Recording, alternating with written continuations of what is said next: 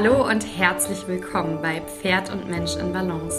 Dein Podcast zu den Themen Pferdeverhalten, Persönlichkeitsentwicklung und dem Aufbau einer vertrauensvollen Pferd-Mensch-Beziehung. Ich bin Sarah Busch, Wirtschaftspsychologin, Pferdeverhaltensberaterin und Hofpflegerin. Du bekommst von mir in diesem Podcast jede Woche spannendes Wissen, um dein Pferd noch ein bisschen besser zu verstehen.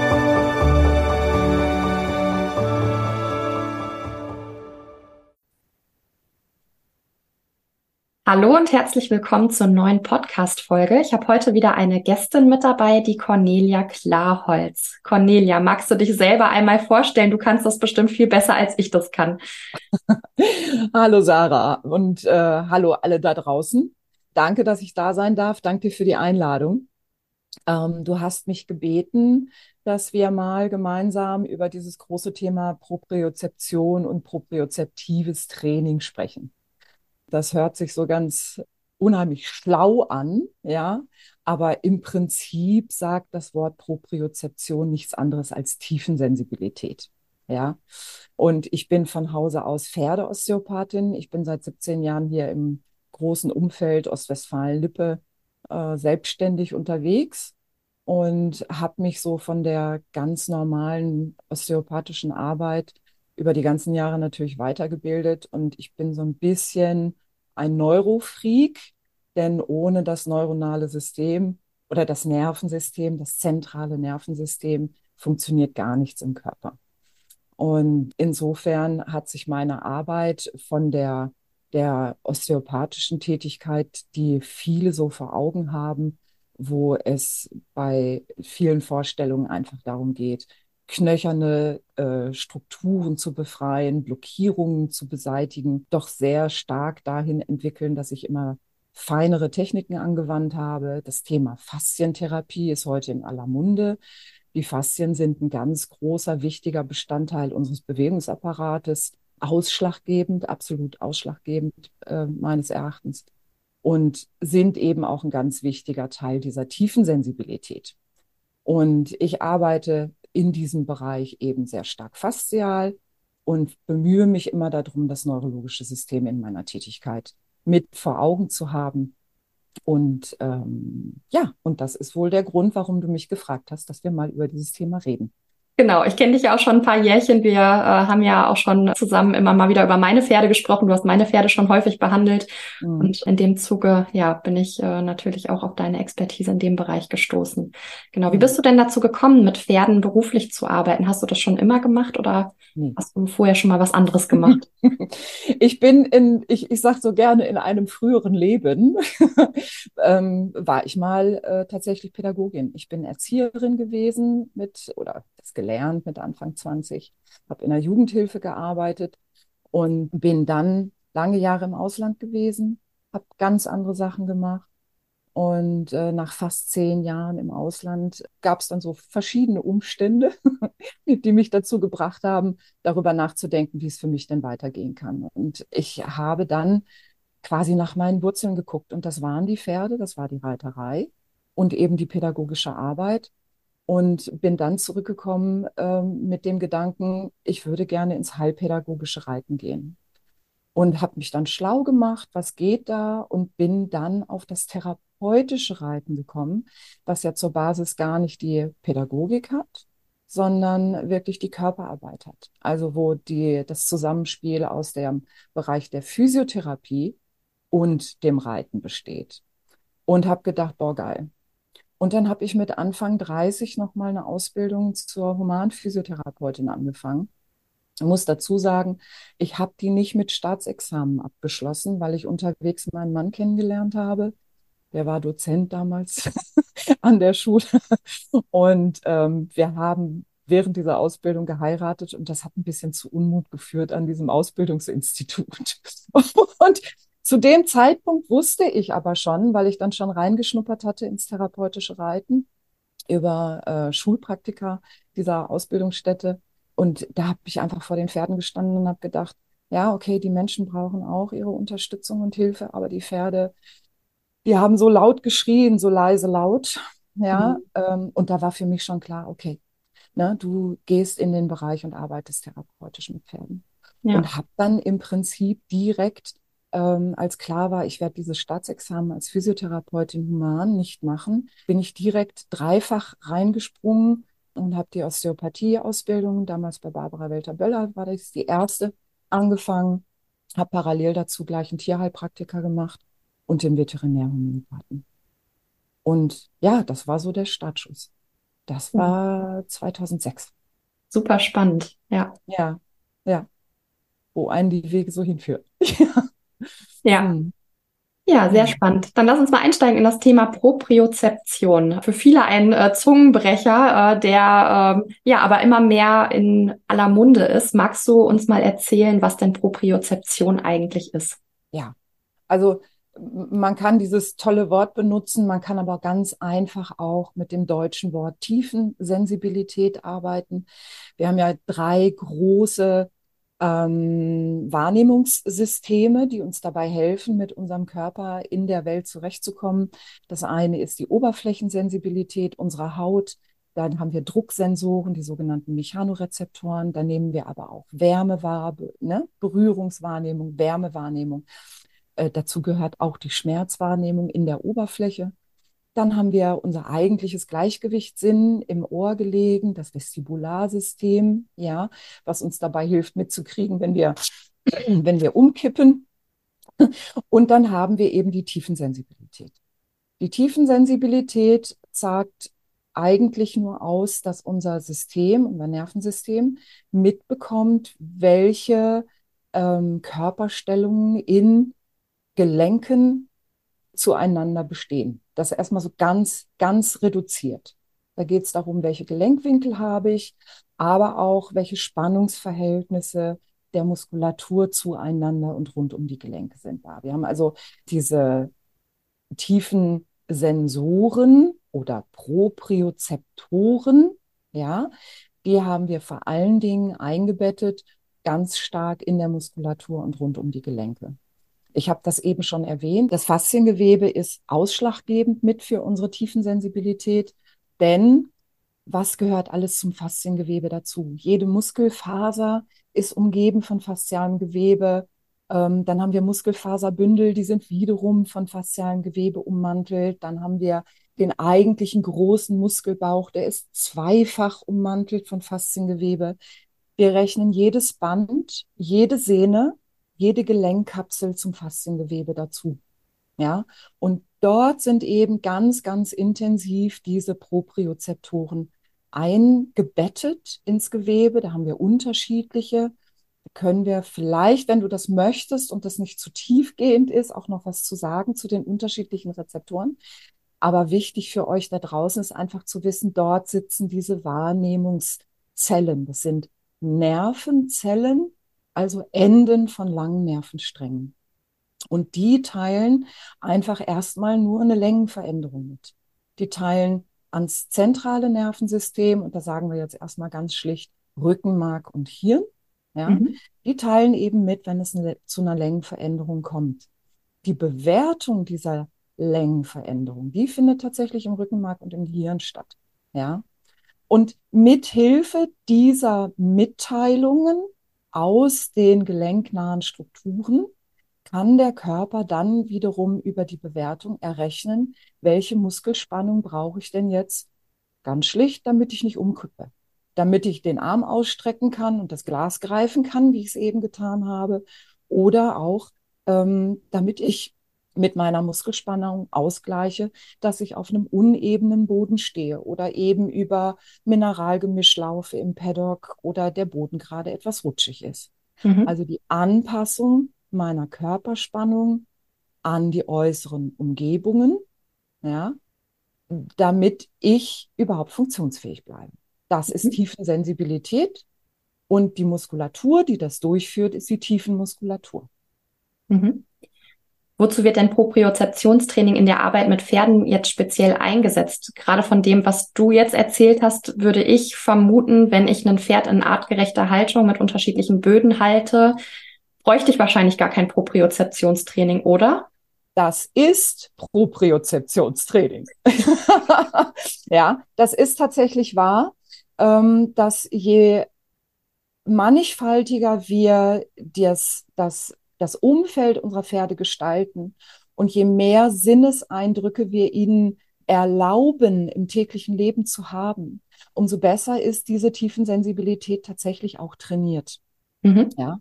Ähm, und wenn wir über, über Propriozeptionstraining sprechen, dann fangen die ersten einfachen Maßnahmen, die wir ergreifen können, um diese Tiefensensibilität zu verbessern, auch genau damit an. Also nicht jeder hat das Glück, mit vielen verschiedenen äh, Böden sein Pferd halten zu können in einer freien täglichen Gestaltung außerhalb unserer Anwesenheit. Ja. Mhm. Ähm, viele Pferde sind nun mal eingeschränkt und haben wenige Stunden Freilauf auf der Wiese. Das ist ja auch wiederum nur ein bestimmter Boden. Dann laufen sie über eine Betonstallgasse, stehen im Zweifel eventuell auf Stroh oder anderer Einstreu und werden bewegt auf einem äh, frisch abgezogenen kleinen Sandkasten, ne? Halle oder Viereck. Ja, und da findet auch eine Verarmung statt der Wahrnehmung. Aber natürlich aus therapeutischer Sicht muss man sich auch bewusst machen, dass es so etwas gibt wie eine sogenannte ähm, sensomotorische Amnesie. Das mhm. ist ein ganz, ganz wichtiges Thema. Unser Körper regelt seine Bewegungen, die er willkürlich durchführen möchte, also die Entscheidung, ich greife mein Glas Wasser oder ich laufe da vorne zur Tränke. Das ist eine willkürliche Entscheidung, das durchzuführen. Aber die Basis, auf der diese Bewegungen stattfinden, sind ja unbewusst. Wir denken ja nicht mehr darüber nach, wie komme ich eine Treppe hoch oder mhm. wie strecke ich den Arm jetzt auf, sondern das Ganze fußt auf unwillkürlichen, automatisierten Bewegungssteuerungen, die tatsächlich im Rückenmark abgespeichert sind. Und diese unwillkürliche Bewegungssteuerung, die speichert sich aus Bewegungserfahrungen. Und dazu gehören eben nicht nur die positiven, sondern auch die negativen, die zum Beispiel über Verletzungen entstehen können. Wenn ich ähm, einen, einen Sehnenschaden habe, mir Bänder überdehnt habe, ähm, eine Problematik an der Huflederhaut habe, sei es einfach eine Huflederhautentzündung über äh, ne, dementsprechende Reizungen bis hin zur eigentlichen Laminitis bei, beim äh, Founder beim, bei der Hufrehe, dann sind das Areale, die in ihrer Schmerzwahrnehmung natürlich erstmal unangenehm sind. Und der Körper beginnt diese Bereiche zugunsten des Überlebens des Gesamtsystems ein bisschen wegzuschalten. Ihr könnt euch vorstellen, dass diese Propriozeptoren, diese tiefen Sensoren, die dort eingebettet sind, ähm, dass die eben nicht mehr zu 100 Prozent funken dürfen, damit ich das Ganze nicht so stark wahrnehme, ähm, sondern äh, stellt es euch vor wie bei einer digitalen Kamera. Die hat im optimalen Zustand vielleicht 12 Millionen Pixel und ist ganz fein austariert und diese Bereiche werden dann aber aufgrund von negativer Bewegungserfahrung auch ein bisschen weggerechnet. Äh, und dann habe ich irgendwann nur noch ein Bild von acht Millionen oder fünf Millionen Pixel. Ja. Und dann wird die Wahrnehmung ungenau. Ja. Und genau das ist der Bereich, wo wir eben neben der, ich sag mal, ganz normalen täglichen, äh, tollen artgerechten Unterstützung, die wir unserem Pferd geben können, möglichst naturnah zu leben, können wir aber auch eben nach Verletzungen therapeutisch eingreifen, diese Bereiche wieder in die Wahrnehmung zu holen. Ja, das ist ein ganz wichtiger therapeutischer Ansatz dabei. Mhm. Brauchst denn für diese Verarmung oder diese Amnesie, die du gerade genannt hast, wirklich nur so massive Einschränkungen wie Verletzung? Oder kann da auch eine schlechte Hufbearbeitung zum Beispiel auch schon einen, eine Verarmung erzeugen. Ich finde, ich sei mir nicht böse, aber ich finde, eine schlechte Hufbearbeitung ist eine Verletzung. Mhm, ja. ja, also natürlich, wenn wir sehr ungünstige Winkelungen hinstellen, wir dürfen nicht vergessen, dass der Faszienkörper, also diese, diese allgegenwärtige äh, große ähm, Faszienpräsenz im Körper, die geht ja bis in den Huf hinein. Ne? Wir haben ja zwischen Huf- und Kronbein noch ganze stark, ganz starke Bandverbindungen. Das ganze Strahlpolster selber ist hoch innerviert mit Mechanorezeptoren. Das ist einer der wichtigsten Wahrnehmungsfaktoren äh, überhaupt in der, im Kontakt zur Umwelt. Ja, das ist wie beim Menschen die Fingerbeere, die beim, ähm, beim Blinden ähm, diese, diese kleine Blinden, Blind, Blindenschrift lesen kann, also hochsensibel trainiert ist. Und das Strahlspolster beim Pferd ist genau das. Das ist ein ganz differenziertes, insensibles Wahrnehmungsorgan. Und, dann umso erschreckender, dass ich in meiner Praxis zum Beispiel, wenn ich an Stellen unterwegs bin, genau in diesem Bereich des Hufes oft äh, so starke Quetschungen sehe, dass es mir schon beim Draufgucken wehtut. Und ich das auch immer predige, ähm, wenn ich an Kundenpferden bin, dass das äh, ein wichtiger Bereich ist und ähm, auch Strahlfäule häufig ja aus dem Grund entsteht, weil wir da einfach Quetschungen haben. Ähm, ja, Danke, dass du es in der Klarheit ja. einmal ausgesprochen hast. Ja, das, das ist so. Ich empfinde das wirklich so. Und wir dürfen ja nicht vergessen, dass diese ähm, Bewegungsantwort, die vom Rückenmark losgeschickt wird in die Peripherie des Körpers, in die Muskulatur des Körpers, da geht es ja auch, ähm, lass uns da nochmal genauer reingucken, wenn ich darf. Ja, gerne.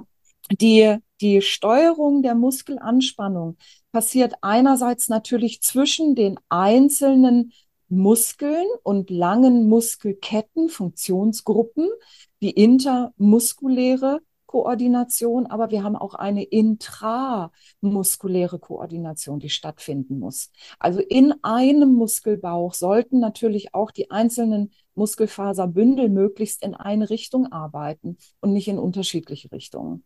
Und wenn ich jetzt eine ganz unglückliche Hufstellung habe, wo zum Beispiel die Endphalangen nennen wir das, also diese letzten Knöchelchen, Hufbein, Kronbein, äh, Fesselbein, wenn die nicht mehr sauber in einer Achse stehen können, aus welchen Gründen auch immer, seien Rehe vorgeschehen da oder eben eine ganz, ganz unglückliche gebrochene ähm, Krongelenksachse, also wenn das Krongelenk selber nicht mehr ausgerichtet ist in einer Linie, ja, äh, dann habe ich dann natürlich Überdehnungen und Fehlbelastungen von Bandstrukturen. Und dann fängt dieses Gesamtsystem an, das nennen wir Misfiring, also eine, jetzt lasse ich mal da ein gutes deutsches Wort überlegen, eine, eine, eine Fehlsteuerung, eine Fehlansteuerung, so, das wäre wahrscheinlich das beste deutsche Wort, mhm. Ähm, in der Muskulatur, ja. Und dann ist es natürlich ganz, ganz schwierig, einen guten Bewegungsjob zu machen. Ja, es geht ja in dieser Feinsteuerung unserer Bewegungsantwort um Balance. Es geht um schnelle Antworten. Wenn der Boden unter mir wegrutscht, will ich ja eine schnelle Anpassung meiner Muskelspannung, damit ich mich nicht verletze. Na? Also da müssen wir uns ja auch mal fragen, was hat denn eigentlich dieses ähm, propriozeptive Training und auch zu dem Wort möchte ich gleich noch was sagen. Erinnere mhm. mich bitte dran. Ja, gerne. Ähm, das propriozeptive Training, was hat es denn eigentlich für einen Effekt für das Pferd? Ja. Und zwar äh, waren wir jetzt eben bei diesem Missfiring und es geht darum, eben eine gute, geschmeidige, schnelle Bewegungsantwort zu finden auf Reize, die auf unseren Körper Einfluss nehmen. Das heißt, in erster Linie ist das natürlich eine Verletzungsprophylaxe. Wenn ich mit dem propriozeptiven System bei meinem Pferd arbeite, dann betreibe ich damit ganz klar eine Gesundheitspflege und Gesundheitsprophylaxe. Ähm, ja, ähm, ich kann Verletzungen minimieren.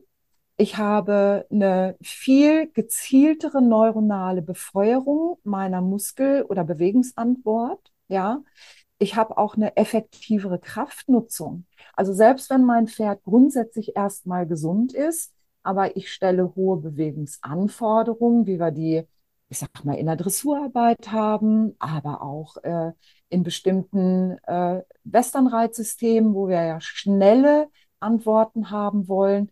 Jeder Geländeritt, ja, wird für mein Pferd seine Muskulatur deutlich kraftsparender je feiner austariert diese Bewegungsantwort meines zentralen Nervensystems auf die Informationen meiner tiefen Sensibilität wird. Ja, und damit komme ich zu verschleißfreieren Bewegungen. Also ich kann bei einem gut trainierten propriozeptiven System auch berechtigterweise hoffen, dass ich solche Erkrankungen wie Arthrosen, Bandschäden, äh, Sehnenschäden und so weiter möglichst lange hinauszöger oder gar ganz vermeiden kann. Mhm. Dann müsste man eigentlich viel mehr Propriozeptionstraining machen, ne? ja, aber da können wir uns ja jetzt fragen, okay, wie mache ich das denn? Ja. ja. Und da waren wir eben schon mal einmal kurz. Ähm, Propriozeptionstraining ist das, was wir tun, wenn wir unseren Pferden unterschiedliche Böden zur Verfügung stellen. Das erstmal grundsätzlich gesunde Pferd wird auch, wenn es denn im Gelände auch mal laufen darf und auch mal wir mutig sind und auch auf rutschigen Böden laufen darf ähm, oder es laufen lassen, wenn wir auch mal abseits der gesicherten Wege gehen. Ähm, es gab da wirklich wunderbare Zeiten in meinem Leben, wo ich also wirklich mit einem meiner Herzenspferde äh, regelmäßig querfeld eingeritten bin über Stock und Stein und wirklich steile Abgänge, Abhänge hoch und bitte ja auch Abhänge runter. Das gesunde Pferd kann das leisten, ja. Ähm, da dürfen wir uns und unserem Pferd auch wirklich mehr zutrauen.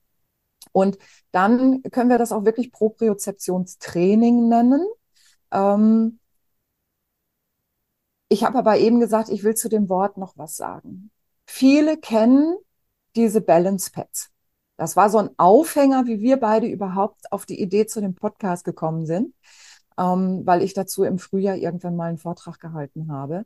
Genau. Balance Pads, also diese Wackelkissen, ja, die sind äh, mittlerweile, ich würde mal gefühlt sozusagen so seit sechs oder acht Jahren fast in jedem Stall zu finden und viele Leute stellen ihre Pferde da drauf und ähm, im Internet, wenn man so nachguckt, was findet man dazu, dann hört man häufig dieses Wort Propriozeptionstraining oder Training der tiefen Muskulatur. Und an der Stelle möchte ich einmal sagen, hm, Leute, seid vorsichtig, weil das ist eigentlich schon Therapie.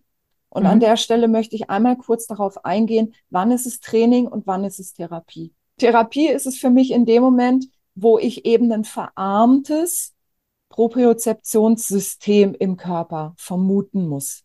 Also Nachverletzungen, ähm, ne, alles, was aus dieser Warte kommt, dass es mal Bandschäden gab, dass es mal Sehnenschäden gab, dass ich eine ganz schlechte Hufsituation äh, neu auffange, neu bearbeite und ähm, das Pferd da in die richtige Richtung geführt wird, ähm, wie du das sagtest, ne? Äh, äh, Strahlfäule, Trachtenzwang und so weiter. Ähm, da muss ich damit rechnen, dass ich das erstmal neu aufbauen muss. Und dann gehe ich natürlich nicht nach einem Sehnenschaden direkt ins Gelände und äh, trabe bergab, oder ähnliches oder lasse mein Pferd auf sehr rutschigen Böden arbeiten, sondern dann muss ich erstmal diese sensomotorische Reintegration betreiben, dass die Bereiche, die runtergerechnet waren, auf ein viel verpixelteres Bild, dass das wieder feiner wird. Und bei dieser Trainingsebene, auf der wir uns bewegen, da werden ja nicht nur die Sensoren selber wieder reaktiviert, ähm, sondern wir haben vorhin mal gesagt, die Sensoren sind Enden von langen Nervensträngen. Und wir wissen, dass nicht nur die Sensoren auf einer anatomischen Ebene wirklich reagieren, ja, mehr werden. Es werden also mehr von diesen Sensoren gebildet, sondern auch die Nervenstränge, die da dranhängen und bis zum Rückenmark führen, die werden wieder besser ummantelt. Wir haben um jeden Nervenbahn eine Ummantelung, die nennen wir Myelinscheide. Diese Myelinscheide könnt ihr euch vorstellen wie die Kunststoffummantelung bei einem, ähm, einem Elektrokabel, einem Stromkabel. Und ein Nervenimpuls ist ja auch wie ein elektrischer Strom. Und damit mir der nicht verloren geht, habe ich diese Myelinscheide drumherum. Und bei verarmten Propriozeptoren, die weniger genutzt werden, die nicht trainiert sind, ist auch diese Myelinscheide dünner. Und dann geht mir auch Information auf dem Weg zum Rückenmark verloren. Durch das Training beziehungsweise die Therapie wird diese Myelinscheide wieder dicker und der Strom kann auch wieder schneller fließen. Ganz wichtiger Aspekt. Und dort, wo der, das, das Signal übertragen wird, also zwischen Nervenfasern, das nennen wir Synapse. Ja, diese Synapsen könnt ihr euch vorstellen ähm, ich benutze da gerne so ein Bild wie von einer Baumkrone. Ja, also da fasert der große Stamm auf in viele kleine Fasern, an denen die Übertragung dann stattfindet. Und auch diese Baumkrone, diese Synapse bildet sich aus und wird größer, wird viel flächiger. Das heißt, wenn wir anfangen mit propriozeptiven Therapiemaßnahmen, dann haben wir auf ganz körperlicher Ebene wirklich eine Reaktion. Der Körper reagiert und bildet Zellen aus. Nachweisbare Wachstumsfaktoren entstehen. Das nennen wir Neuroplastizität. Und die ist hoch anstrengend für den Körper. Einer der Gründe, warum das mir so wichtig ist, dass wir eben langsam einsteigen. Ja, ein Spaziergang kann jedes Pferd machen, angepasst an seine Vorgeschichte, Vorerkrankungen. Aber wenn wir da hingehen und sagen, Mensch, was ist denn propriozeptives Training? Was fällt denn alles darunter? Ähm, und dann haben wir die Balance Pads und dann haben viele Leute auch eben die Wippe schon vor Augen und so weiter. Das ist nochmal ein ganz anderes Niveau. Fangt mit diesen instabilen Unterlagen an. Ja, und da ist es ganz, ganz wichtig zu wissen, das ist hoch anstrengend. Und wenn euer Pferd nach drei Sekunden entscheidet, das ist mir zu viel, dann hat es recht. Und lasst es von dem Pad runtertreten. Wenn wir damit anfangen, sage ich immer, bietet diese eine Aufgabe, die ihr gerade erzielen wollt, zum Beispiel mit einer instabilen Unterlage. Ich habe da unheimlich gerne auch diese äh, Turnmatten aus dem Schulbereich.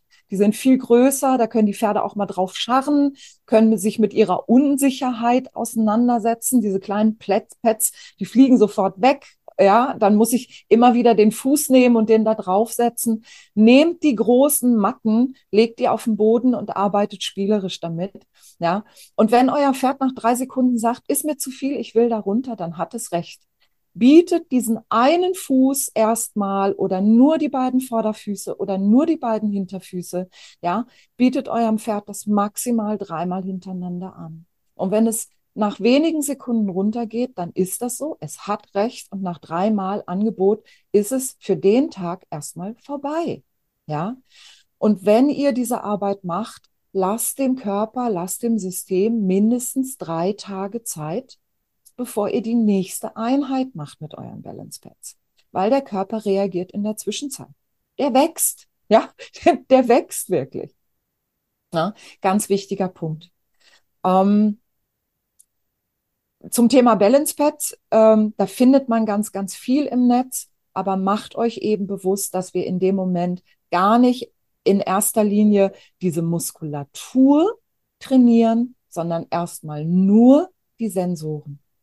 Wenn wir, ja, die tiefen Muskulatur trainieren wollen, da gibt's noch mal ganz andere Ansätze. Mhm. Ist das Propriozeptionstraining oder die Therapie, wie du sie gerade genannt hast, denn was, was sich Pferdebesitzer gut selber aneignen können? Oder sollte es da zu Beginn eine Anleitung oder Begleitung durch einen Trainer oder Therapeuten geben?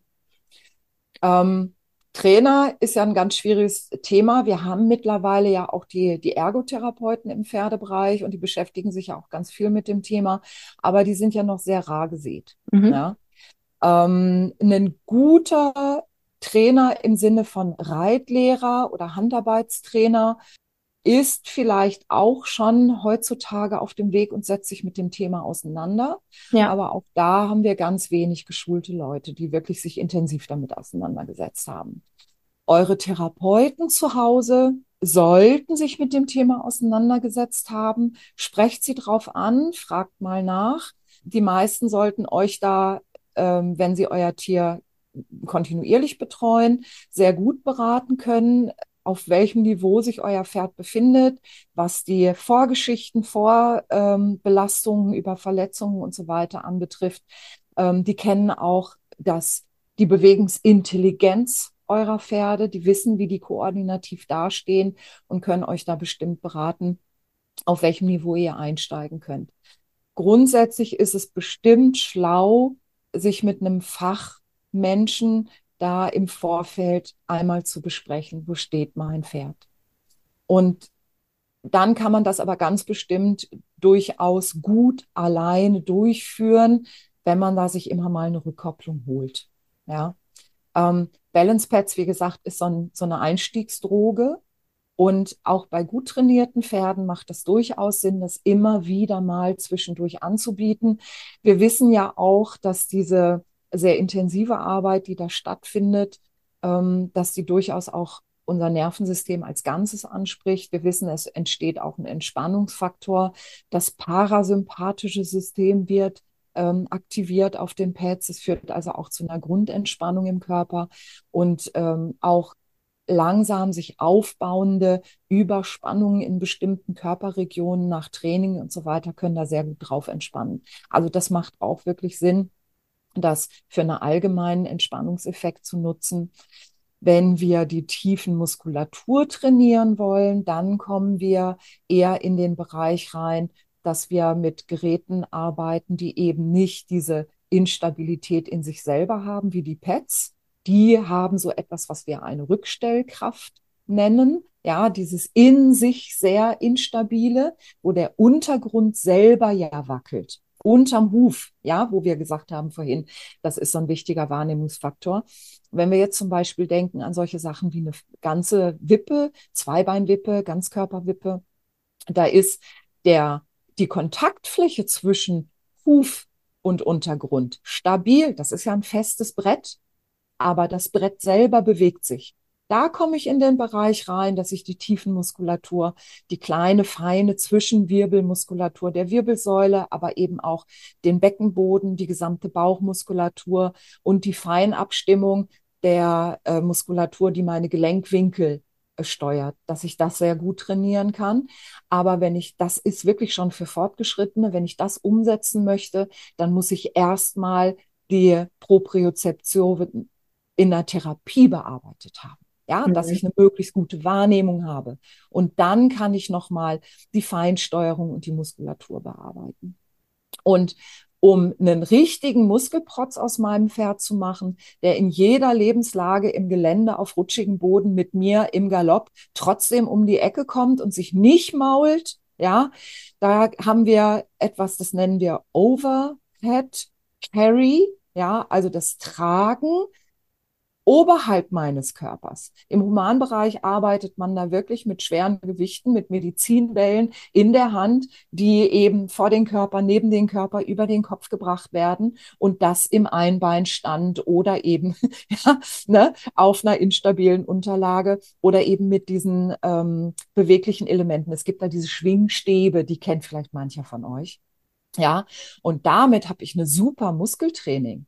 Aber das ist wirklich mindestens dann schon ähm, Oberstufe. Das ist mhm. nicht mehr Mittelstufe, das ist auch nicht Grundschule. Das sollte man dann vielleicht als Mensch auch mal ausprobiert haben, damit man weiß, yes. wie anstrengend das ist, ne? Yes. Ihr könnt aber ganz wunderbar, wenn euer Pferd grundsätzlich erstmal keine Vorerkrankungen hat und auf Böden schon relativ sicher unterwegs ist, könnt ihr beim Ausritt im Schritt, Schritt durchaus mal anfangen, äh, selber Bewegungen durchzuführen. Ne? Stellt euch mal einfach in den Sattel, dann seid ihr nämlich instabiler und wackelt obendrauf rum und euer Pferd hat eine ganz andere Trainingsaufgabe und gleichzeitig habt ihr noch ein bisschen Gelassenheitstraining. ja, oder ne, turnt, dreht euch zu eurer Freundin um, quatscht mit der. All das ist tatsächlich propriozeptives Training. Lässt sich auch ganz einfach in den Alltag integrieren. Absolut. Gibt es aus deiner Erfahrung heraus Situationen oder Fälle, in denen Propriozeptionstraining auch schaden kann und ja, wo man es eher vermeiden sollte? Ja, ganz klar. Ne? Also alle frischen Verletzungen, ich, und damit meine ich jetzt nicht Fleischverletzungen, äh, die kleiner sind, aber alles, was einhergeht mit einer Sehnenverletzung, einer Bandverletzung, einer akute ähm, Huflederhautentzündung, einen Muskelriss, ja, alles, was akut ist, ähm, das, damit gehe ich jetzt nicht in diese Themen rein. Das lasse ich sein. Des Weiteren bin ich selber super, super vorsichtig, ähm, wenn es um neurologische Störungen geht. Also alles, was sich im Bereich der Ataxie, Wobbler-Syndrom und so weiter bewegt, ist es meiner Erfahrung nach, wenn wir in diese Themen reingehen wie instabile Unterlagen, Balance Pads, absolut überfordernd, würde ich nicht machen. Ähm, das Pferd hat neurologische Störungen und kann diese Adaptionsaufgabe nicht erfüllen. Diese Neuroplastizität liegt dort gar nicht in diesem Umfang vor. Und die Reizweiterleitung ist gestört. Ähm, da ist es ja schon für diese Pferde eine massive Herausforderung, überhaupt mit sich verändernden Böden klarzukommen. Macht euch bewusst, wie viele Ataktiker, wie viele Wobbler ähm, ein Riesenproblem haben, vom Schatten ins Licht zu treten, vom Beton auf Sand zu treten. das ist für die schon eine Überforderung. Also da bitte Finger weg von jeglicher Form von propriozeptiver Therapie, geschweige denn Training. Ja. Shivering-Pferde sind so ein Zwischenbereich, die haben eine ganz, ja, die sind, die, für die ist es eine große Herausforderung auch. Äh, Shivering fußt ja auf einer Störung im Kleinhirn, wo auch die Koordination der Muskulatur überfordert ist. Ich selber habe einen Shiverer im Stall, ähm, der profitiert von der Arbeit, braucht aber unglaubliches Fingerspitzengefühl bei der immer wieder neuen Heranführung an den Sinnesreiz. Der hat in dem Sinne keinen Lerneffekt, dass der äh, jetzt nach den vielen Jahren, die er schon bei mir ist, ähm, mit Beginn einer, einer Therapieeinheit einfach auf die instabile Unterlage tritt und sagt, cool, kann ich. Ja, der hat immer wieder eine wahnsinnige Reizüberflutung bei dem ersten Kontakt. Der geht dann in die Arbeit rein, er kann sich dann entspannen und es verbessert seine Bewegungsabläufe. Und ich habe das jetzt nicht im wissenschaftlichen Sinne dokumentiert und es ist natürlich auch keine empirische Studie, weil es findet bei mir mit einem Pferd statt. Ich habe ein paar Shiverer im, ähm, im Patientenkreis, ähm, wo der Austausch schon da ist und die Rückmeldungen der Besitzer sind ähnlich gelagert. Ähm, aber ich behaupte schon, dass es sein Shivering nach einer Einheit tatsächlich erstmal kurzfristig stärker befeuert. Ich sehe ihn mehr shivern. Ja, mhm. und dann haben wir eine Phase von bestimmt 10, 14 Tagen, die er weniger shivert. Mhm. Aber das bitte nicht in Beton gemeißelt, das ist keine wissenschaftliche Aussage. Das ist in erster Linie eine Beobachtung einer Pferdebesitzerin. Ja. Mhm. ja. Ja, das sind so die Fälle, wo, ich's wirklich, wo ich wirklich die Finger davon lassen würde. Ansonsten, meines Erachtens, profitiert jedes Pferd davon. Mhm. Ja. Und wir haben ganz unterschiedliche Ausprägungen. Also, also ich erinnere mich, ich habe mal äh, vor vielen, vielen Jahren äh, ein ganz begnadetes Pferd von einer Trainerin übernommen, der bei ihr im Bereich S in einer Dressur vorgestellt wurde. Ähm, der war wirklich, ähm, das war ein Traum, den zu reiten, von, von allen möglichen Seitengängen in jeden Gangarten äh, bis hin zu den Galopppirouetten, Zweierwechsel. Einer Wechsel konnte er, habe ich nie mit ihm hingekriegt, aber die Zweierwechsel haben wir hingekriegt. Der war begnadet, der war aber nie im Busch. Und ich bin ein Buschferkel. Ich bin mit dem ins Gelände geritten und der hat fast ein Jahr gebraucht, bis der bergab galoppieren konnte. Der war also komplett verarmt aufgrund der Verarmung seiner Umwelt. Ja, mhm. Und das ist genau das, worüber wir vorhin gesprochen haben. Der ist am Anfang nur gestolpert. Der hatte keinerlei Empfinden für Bodenunebenheiten, weil der immer den frischen, tollen, super abgezogenen ähm, Hallenboden kannte. Ja, ganz krass. Ja. Man hört ja auch immer mal wieder so Geschichten, äh, wo Pferdebesitzer erzählen, der Turnierplatz war nicht äh, in Ordnung, da waren irgendwie Löcher, Unebenheiten und deswegen hat das Pferd jetzt einen Sehnenschaden. Genau. Das kommt wahrscheinlich genau auch aus dieser Verarmung genau. heraus. So ist es. So ist es, ja. Und das, das ist die, die, die eine Seite des Spektrums der Pferde, die von der Arbeit profitieren. Und die andere Seite des Spektrums sind so Patienten, ähm, ja, wir kommen, wenn ich, wenn ich darf, Sarah, wenn ich darf, möchte ich noch eine kleine Schleife drehen. Weil Sehr es gerne. Gibt natürlich auch, es gibt natürlich auch propriozeptive Therapie, die ganz klar und eindeutig Fachbereich des Therapeuten sind. Die, wir haben darüber gesprochen, dass diese Sensoren überall im Fasziengewebe eingebettet sind. Omnipräsent im Körper, im Fasziengewebe und eben natürlich auch in der Tiefe. Jedes innere Organ ist umgeben von Fasziengewebe. Unser Zwerchfell, unser großer Atemmuskel ist ein riesiges Wahrnehmungszentrum auch für unsere Tiefensensibilität. Und wir haben ganz, ganz viele Pferde, die mir vorgestellt werden mit einer kompletten, gestörten faszialen Balance. Im Sinne von, die sind schief gezogen durch ihr Leben, durch ihre Arbeit, durch schiefes äh, Tech, Ausrüstung, Sattel und so weiter, durch schiefe Reiter, ähm, durch Überlastungsphänomene im Körper. Und das sind Pferde, die können zum Beispiel gar nicht mehr im Rechteck ihre Füße aufstellen. Ich nenne das im Karree stehen. Ja?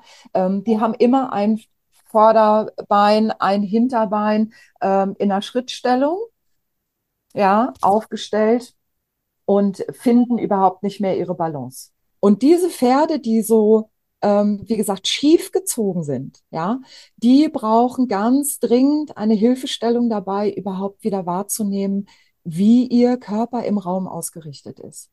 Und das sind Aufgaben, die erstmal wirklich vom Therapeuten übernommen werden sollten, die ähm, Feststellung, wo liegen diese Einschränkungen vor, also das zu eruieren, ähm, wo sind Verkürzungen, wo sind äh, pathologische Verlängerungen im Gewebe da und darauf therapeutisch einzuwirken, dass das Pferd überhaupt wieder spürt, Mensch, ich bin hier immer krumm und ich habe eine Skoliose und die ist nicht ne, in mein, also eine, eine, eine, eine S-Verbringung meiner Wirbelsäule.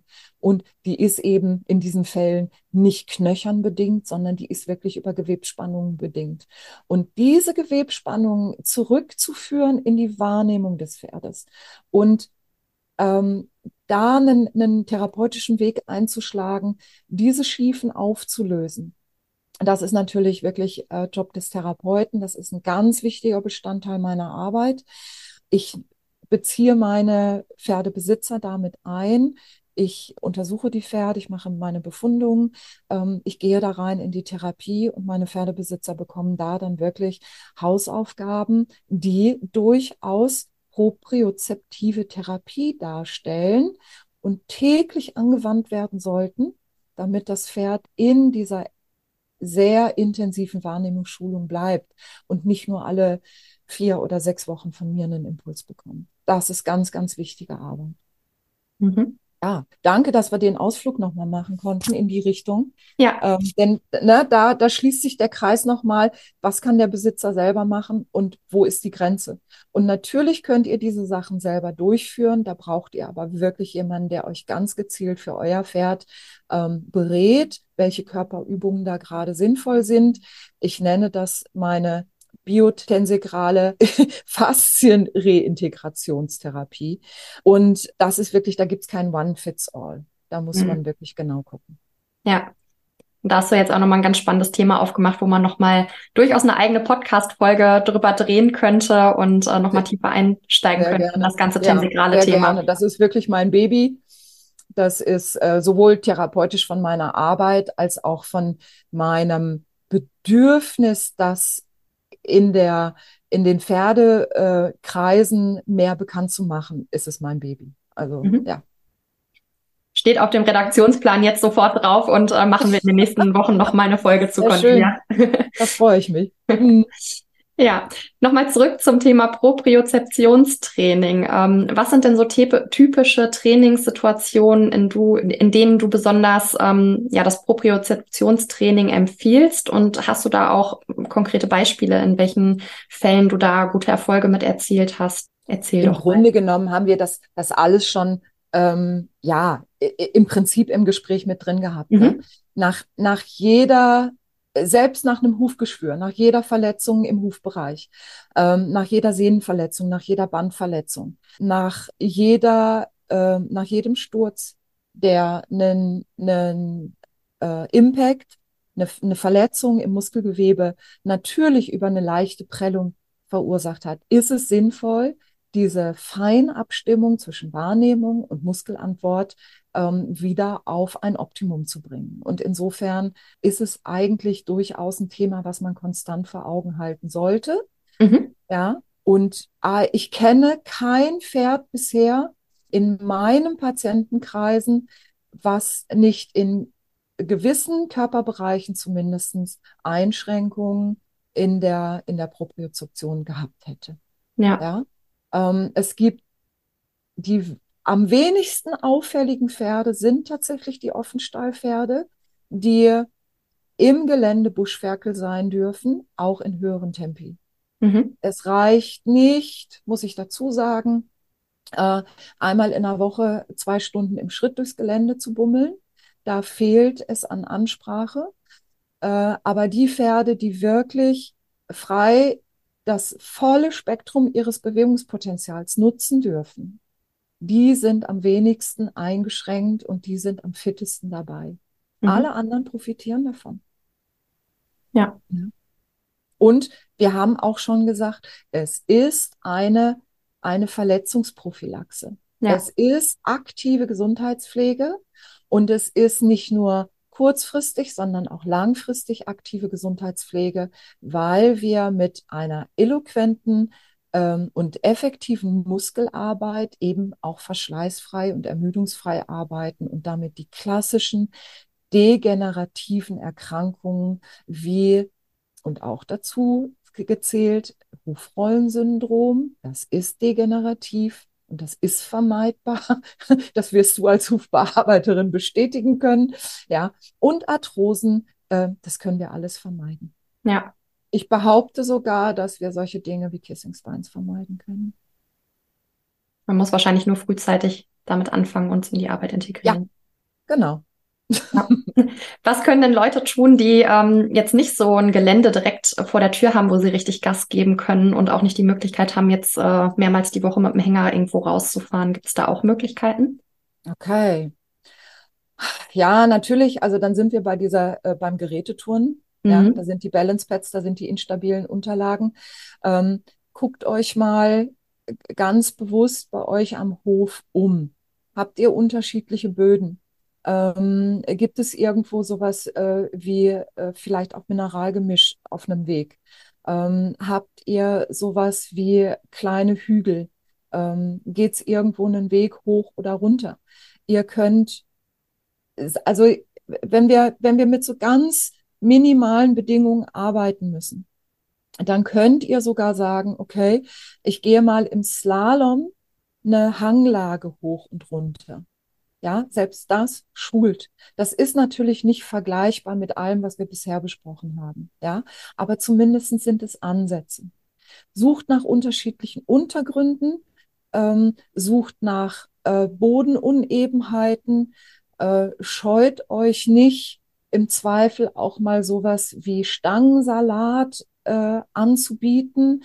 Ähm, da kennen vielleicht viele auch die Linda Tellington Jones, die ja ganz viel mit Stangensalat, mit Mikado die Pferde arbeiten lässt. Das ist natürlich auch eine ähm, das, was wir im Humanbereich Augen-Hand-Koordination nennen. Ne? Aber selbst das hat ja auch was damit zu tun, dass ich mich koordinativ verbessere. Ja, mhm. ja super. Mhm. Hilft bestimmt dem einen oder anderen, der jetzt da vor dem Podcast sitzt und sagt, Mensch, ich komme gar nicht so oft ins Gelände und äh, ich habe nicht so die Möglichkeiten. Ich glaube, da gibt es auch immer noch viele, ne, ja. die, die davon betroffen ja. sind. Du hast doch bei dir, glaube ich, beim Podcast auch die Möglichkeit, dass die äh, Zuhörer sich melden und dir Fragen stellen. Ja. Also wenn ihr Fragen habt, schreibt die doch einfach drunter und fragt nochmal nach. Also ähm, ich kann da ja mit Sarah auch im Austausch bleiben. Ja, wir können ja auch äh, dich verlinken, ähm, deine Internetseite, wenn da jemand Interesse hat. Sehr gerne. Vielleicht ja. ähm, können sie dich dann auch direkt mal kontaktieren. Ja. Gerne, ja. Ja. Ja. Was möchtest du den Hörerinnen noch zu dem Thema mitgeben? Hast du noch irgendwas, was dir auf der Seele brennt, was noch unbedingt gesagt werden muss? Ja, zwei Sachen. Zwei Sachen. Zum einen ähm, kennt vielleicht jeder äh, dieses, diese Idee, je älter wir werden, umso eingeschränkter ist unsere körperliche ähm, Fähigkeit und, und unsere Körperbeweglichkeit ähm, und unsere Bewegungsintelligenz. Und ich vertrete da, ich bin ja selber nicht mehr das ganz jüngste Modell und setze mich auch mit den Themen schon auseinander. Ich bin Jahrgang 67. Ähm, und ich muss ganz ehrlich sagen, ähm, ne, wir bewegen uns nicht schlechter, weil wir alt werden, sondern wir werden alt, weil wir uns schlechter bewegen spielt, geht raus. Auch ihr selber kümmert euch nicht nur um die Propriozeption eures Pferdes, sondern auch um euren eigenen Körper. Und äh, ne, der Robert Schleib, einer der führen, weltweit führenden Faszienforscher, ähm, den wir hier in Deutschland haben, äh, ganz genialer Mann, ähm, der sagt ganz klar, das Beste, was wir für die Faszie tun können, ist artgerechte Bewegung. Und wir können das jetzt mal ausweiten nach allem, was ihr hier gehört habt und jetzt wisst, ähm, das Beste, was ihr für eure Tiefensensibilität tun könnt, ist euch artgerecht bewegen. Und das heißt, beim Pferd, alles, was wir besprochen haben, unterschiedliche Böden, Gefälle, hoch und runter, in allen Gangarten, auch mal einen Haken schlagen, freies Spiel in der Halle. Wenn euer Pferd beingesund ist, dann lasst es auch bitte nach einer guten Aufwärmphase, wenn es ein Boxenpferd ist, auch wirklich in der Halle mal toben. Mit einem großen Ball, ja, äh, guckt, ob die Fußball spielen wollen, dass die Haken schlagen, lasst sie miteinander rennen. Ich weiß es und ich verstehe es. Wir haben da als Pferdebesitzer immer Angst vor Verletzungen, vor allen Dingen, wenn wir schon eine Geschichte haben mit einem verletzten und belasteten Pferd. Ich weiß sehr genau, wovon ich rede. Und ich verstehe jeden von euch, der sagt, oh Hilfe, Hilfe, Hilfe. Aber ihr sollt euer Pferd ja nicht rumknallen lassen ohne Vorbereitung, sondern lasst euch da von eurem Therapeuten beraten. Wo brauchen wir Therapie? Wo brauchen wir Training? Wann ist mein Pferd kompetent, bewegungskompetent genug, um im aufgewärmten Zustand mal rumzuknallen? Ja? Und dann lasst euer Pferd sich artgerecht bewegen. Und ihr selber, ja, bewegt euch auch artgerecht. Und für Menschen, also einen Affen, ist artgerecht am Boden hocken, im Schneidersitz mit gespreizten Beinen malen, lesen. Ja, geht hin und äh, ne, klettert mal wieder. Das ist ein bisschen schwierig. Wir dürfen als Erwachsene selten in diese schönen Kletternetze auf den Kinderspielplätzen.